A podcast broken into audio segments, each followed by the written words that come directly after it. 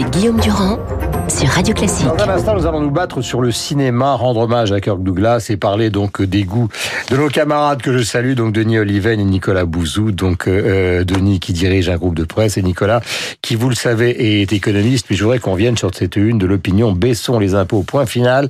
C'est signé par l'excellent Rémi Godot qui considère dans son journal que pour la première fois depuis dix ans, la pression fiscale reflue pour les ménages, mais qui dit la France est un pays de marteau. Euh, concernant les impôts, puisque non seulement euh, ce sont les plus élevés du monde, mais si jamais vous émettez l'hypothèse de baisser les impôts des classes moyennes supérieures, beaucoup de gens qui nous écoutent sur Radio Classique, vous avez l'essentiel des Français qui passent des petits pouces des hurlements en disant Macron c'est le président des riches, et c'est ce que dit ce rapport de l'OFCE que vous avez lu, mon cher Bouzou. Oui, d'ailleurs j'ai l'impression que beaucoup de gens l'ont pas lu dans le détail, puisque le, message qui ressort euh, dans, la presse, euh, au fond, c'est euh, le renforcement de l'image de président des riches, c'est-à-dire l'OFCE aurait dit que hmm. la baisse de la pression fiscale dont parle Rémi Godot aurait bénéficié exclusivement aux revenus et au patrimoine, et c'est pas ce que montre le rapport de, de l'OFCE. Leur étude est, pas mal. Alors, je vais pas vous noyer sous les détails techniques, mais ils ont divisé la, la, la population en 20, voilà, 20 niveaux de, de revenus. Et ce qu'on voit, c'est que ceux qui ont bénéficié le plus de la politique fiscale, c'est grosso modo les classes moyennes supérieures. Voilà, mais ce qui est complètement logique puisque en France, ce sont hmm. les classes moyennes supérieures qui qui paient l'impôt sur le revenu. Vous, vous savez que tous ceux qui nous écoutent, font partie de cette catégorie, non, pensent qu'ils sont complètement timbrés, les gens non, ceux qui, nous écoutent, ceux, qui, ceux qui nous écoutent font pas partie des classes moyennes supérieures, ils font partie... Ceux qui nous écoutent. Oui, non, ceux qui nous écoutent font partie des classes moyennes très supérieures. Non, non. Pas forcément. Bah, les, ce qu'on va appeler les classes moyennes supérieures statistiquement, c'est ceux qui sont dans les première tranche, dans les deux trois premières tranches de l'impôt sur le revenu, parce que je rappelle que plus de la moitié des contribuables français ne, payent pas, l'impôt sur le revenu. Donc ce que je veux dire, c'est que au fond, si, si on, regarde objectivement le rapport de l'OFCE, ce qu'on voit, c'est que la politique fiscale, elle baisse avant tout pour ceux qui sont au, au, milieu et un peu au-dessus du milieu euh, de la moyenne des revenus en France. Donc, c'est factuellement faux je, je, le dis vraiment sérieusement, c'est factuellement faux de dire que cette politique fiscale, elle a avant tout bénéficié à ceux qui sont tout en haut de l'échelle des revenus. Voilà, Ceux qui disent ça n'ont pas travaillé sérieusement la, la question. Mais Alain dit que sur le plan politique, de toute façon, ça ne change strictement rien, parce que ce quinquennat se terminera à Denis avec une pancarte sur la tête d'Emmanuel Macron. C'est-à-dire, quel que soit le raffinement avec lequel vous parlez de cette, de cette étude, se terminera avec c'est le président des riches. Oui, mais c'est assez curieux, parce que quand on regarde cette étude, l'OFCE est pas l'institut d'études économiques le plus favorable à Macron. Hein. Hmm. Hein, c'est un institut très marqué à gauche. Quand on regarde le tableau, on voit quoi? On voit en effet que la politique fiscale et budgétaire qui a été conduite depuis le début de son arrivée hmm. euh, a, avantage deux catégories. En effet, les classes moyennes. On voit très clairement sur, le, sur les tableaux que ce sont les deux extrémités euh, qui sont les moins bénéficiaires des mesures les 70% de Français qui vont bénéficier des mesures qui ont été prises depuis trois ans, 70% de Français, c'est beaucoup, sont principalement le centre de la distribution des revenus. Les 5 milliards du début de l'année, la suppression de la taxe d'habitation, euh, la baisse des cotisations. Et, la deuxième chose qui est très frappante, la deuxième chose qui est très frappante et qui est en rupture par rapport au passé, c'est qu'il avantage la France qui travaille versus, je, je, je, je noircis le trait, mais les assistés d'un côté, le bas de la distribution des revenus qui vivent principalement de prestations sociales, hmm. et les euh, rentiers, le haut de la distribution des revenus qui vit principalement hmm. du revenu de son patrimoine. Donc, il a fait les deux choses qu'il avait dit qu'il ferait. Euh, il a avantagé les classes moyennes et il a avantagé la, France qui travaille. Et ce faisant d'ailleurs, hmm. il répond à une inquiétude dont on a vu qu'elle s'était exprimée au moment des Gilets jaunes. Euh, euh, qui, était l'effet d'une politique qu'on a conduite depuis longtemps, euh, d'écrasement des classes moyennes et de la France qui travaille. Donc il y a un paradoxe, je trouve. Il fait ce qu'il a dit qu'il faisait. Il traite une question française qui était lancinante et on le lui reproche. Donc ah, ça commence par le reproche vient du départ sur la baisse de la fiscalité du capital. Oui, mais même ça, qui était largement trop oui, enfin, en France, mais qui était à un niveau délirant et qui était très néfaste pour l'économie. Euh, et c'est pareil pour vous. Un, type ou une femme qui est euh, célibataire, qui gagne 20 000 euros par mois, une fois qu'on lui a envoyé les charges sociales, il lui reste 16 000. Une fois qu'il est payé ses impôts, il lui reste 6 000. S'il habite le centre de Paris et qu'il paie un loyer, il lui en reste 5 000. Le loyer étant de 5 000.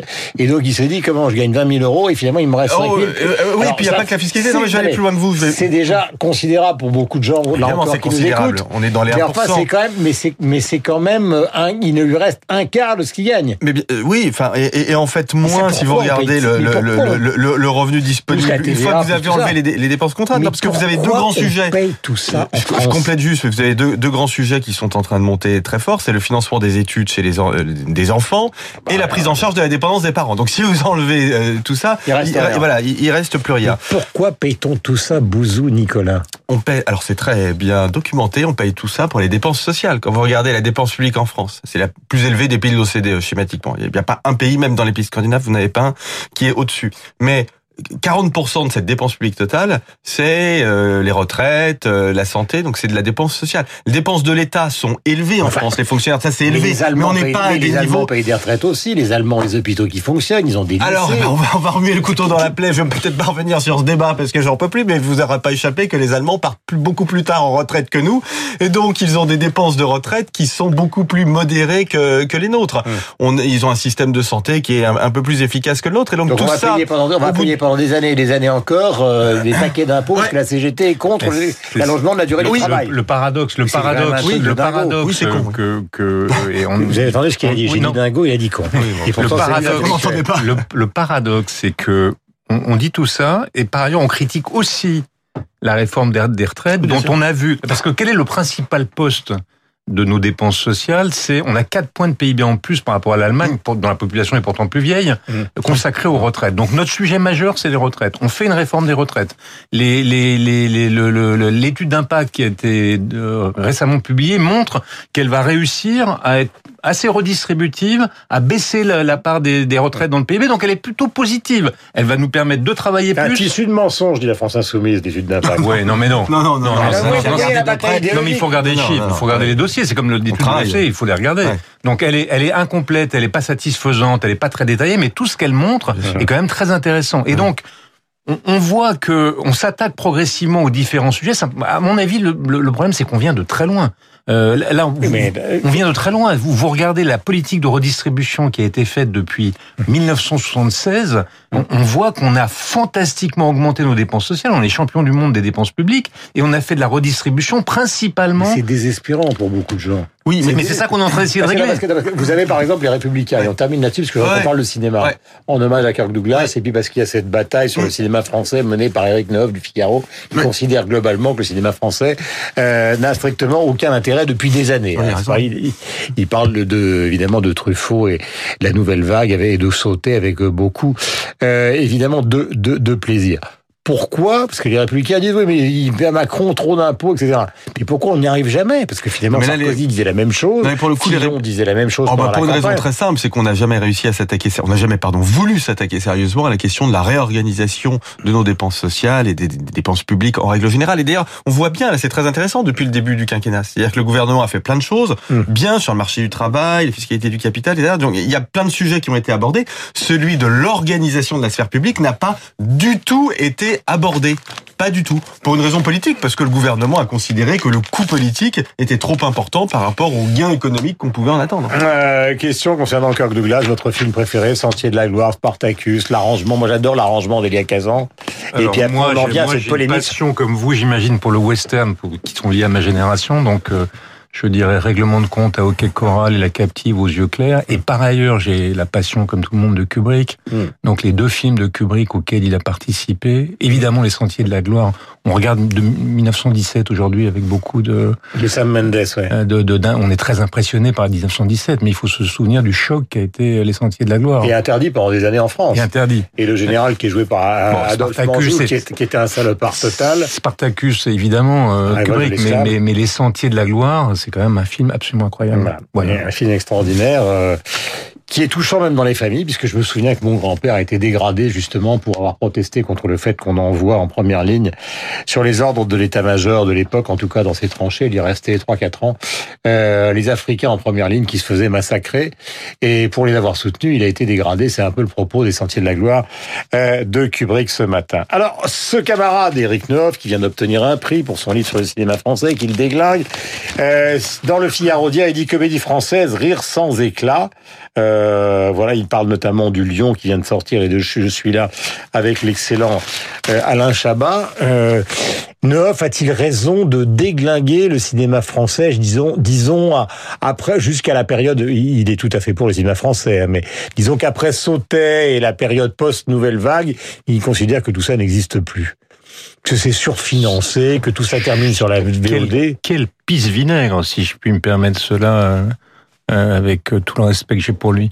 On, on dirait c'est comme c'est la discussion qu'on vient d'avoir sur l'économie, quoi. Jamais content, on n'est jamais content de nous. Regardez, moi je regarde juste les nominés, les les les les, les nommés, pardon, au César, les les films. Vous avez euh, un chef-d'œuvre de Polanski.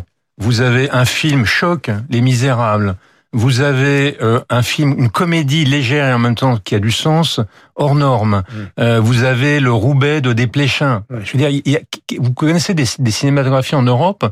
Vous avez en, dehors des Ken, de, de, Ken Loach quand il sort un film bah, en Angleterre. Vous pourriez parler de Sam Mendes, hein, Oui, ok, c'est vrai. Donc vous pourriez parler de. C'est vrai, mais mais mais prenez Joker qui vient de sortir. Prenez l'Italie. Sorrentino. Bah, oui, non mais non mais non mais c'est vrai. Non mais mais mais, non mais mais nous on sort 4-5 films par an qui sont dans des genres différents, avec des auteurs de styles différents, toujours brillants. Mhm. Euh, on a l'une des meilleures cinématographies. Euh, c'est ni l'Italie, ni l'Angleterre, ni l'Allemagne. Oui, mais quand on est dans les compétitions, moi je suis obligé de faire l'avocat du diable, Denis. Hein. Quand on est dans les compétitions internationales, les Français, euh, justement, alors à part Polanski qui est le plus, euh, qui est le plus contesté par les féministes, etc. À part lui et quelques autres, ce sont tous les autres qui ramassent les prix dans les compétitions internationales. Vous, à, à Venise, vous avez eu euh, premièrement le Joker deuxièmement Polanski.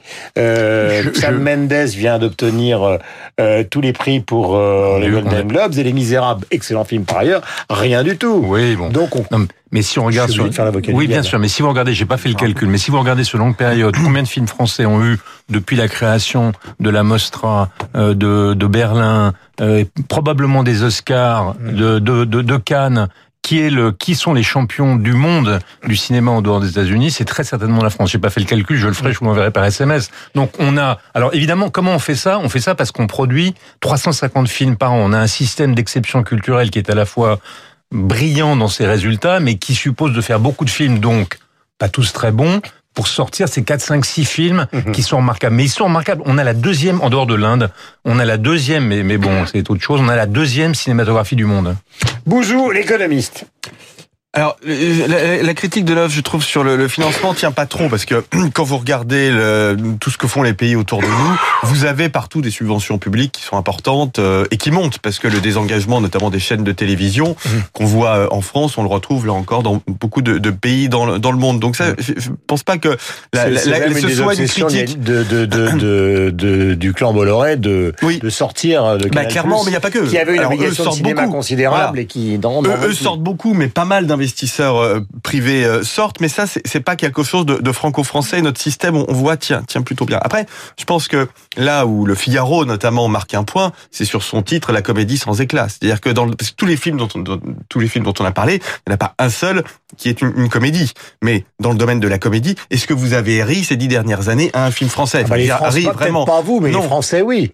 Les ch'tis, euh, intouchables, ils ont ri, ils ont pleuré. Euh... Danny Boone, les films de Daniel Thompson, enfin le nombre de, on, on est, on est l'un des pays de la comédie. En dehors des États-Unis, bon, l'Italie par exemple, la, la, la, comédie italienne a infiniment baissé par rapport à ce qu'elle a été historiquement. Mario Monicelli et les autres, etc. Vous avez l'air sceptique et vous terminez. Oui. Sur ce scepticisme. Non, mais je pense qu'aujourd'hui, vous êtes en train de vous broyer les mains. Non, non, non, pas du tout. Mais je pense que je, je, je, non, mais sur un mode schumpeterien, là où ça se passe aujourd'hui, c'est sur les plateformes. Enfin, je veux dire, les, les je pense que les, le cinéma a pas encore compris que les productions du type Netflix sont d'un niveau qualitatif absolument exceptionnel. Et bah que le benchmark parce qu'il y a beaucoup d'argent parce que comparable. Bah, comment ça c'est pas comparable c'est parfaitement comparable. D'ailleurs ils sont en train de récupérer tous les réalisateurs du cinéma. vous savez combien on a mis d'argent dans, ah, oui. Irishman de, non, mais bien sûr. 150 millions de dollars. bien sûr. Combien y a-t-il d'argent dans, je sais pas, le Polanski, j'accuse, une des plus grosses productions? Absolument. 20 millions d'euros. Donc on n'est pas du tout dans la même échelle. Et alors? C'est quand même des films qu'on regarde. Ah non, mais ils, sont, ils sont concurrents. Oui, mais à la base. Non, mais financièrement, vous avez bien sûr. C'est pas les mêmes moyens techniques, c'est pas les mêmes moyens en termes évidemment de casting, etc., etc. C'est une conversation euh, éternelle. Mais il est vrai que le cinéma est une mythologie. C'est pas simplement un art, et c'est aussi quelque chose de sacré. Alors prenons l'exemple de Jean Renoir qui a vécu mm.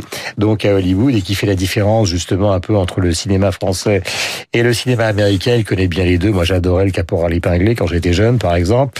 Euh, Renoir dit finalement, chez nous, ce qu'on essaie, c'est de s'approcher de la vérité des hommes. C'est à peu près le sujet de Julie Jim, par exemple. Alors que de l'autre côté, euh, l'obsession, c'est de raconter des histoires de plus en plus surprenantes. Et au fond, ce sont deux chemins différents pour euh, le même objectif, la mythologie et le plaisir et la fameuse part du gâteau dont parlait Alfred Hitchcock. Vous avez bien fait de venir tous les deux ce matin, mais maintenant, vous vous cassez, dépêchez-vous. Il est 8h56.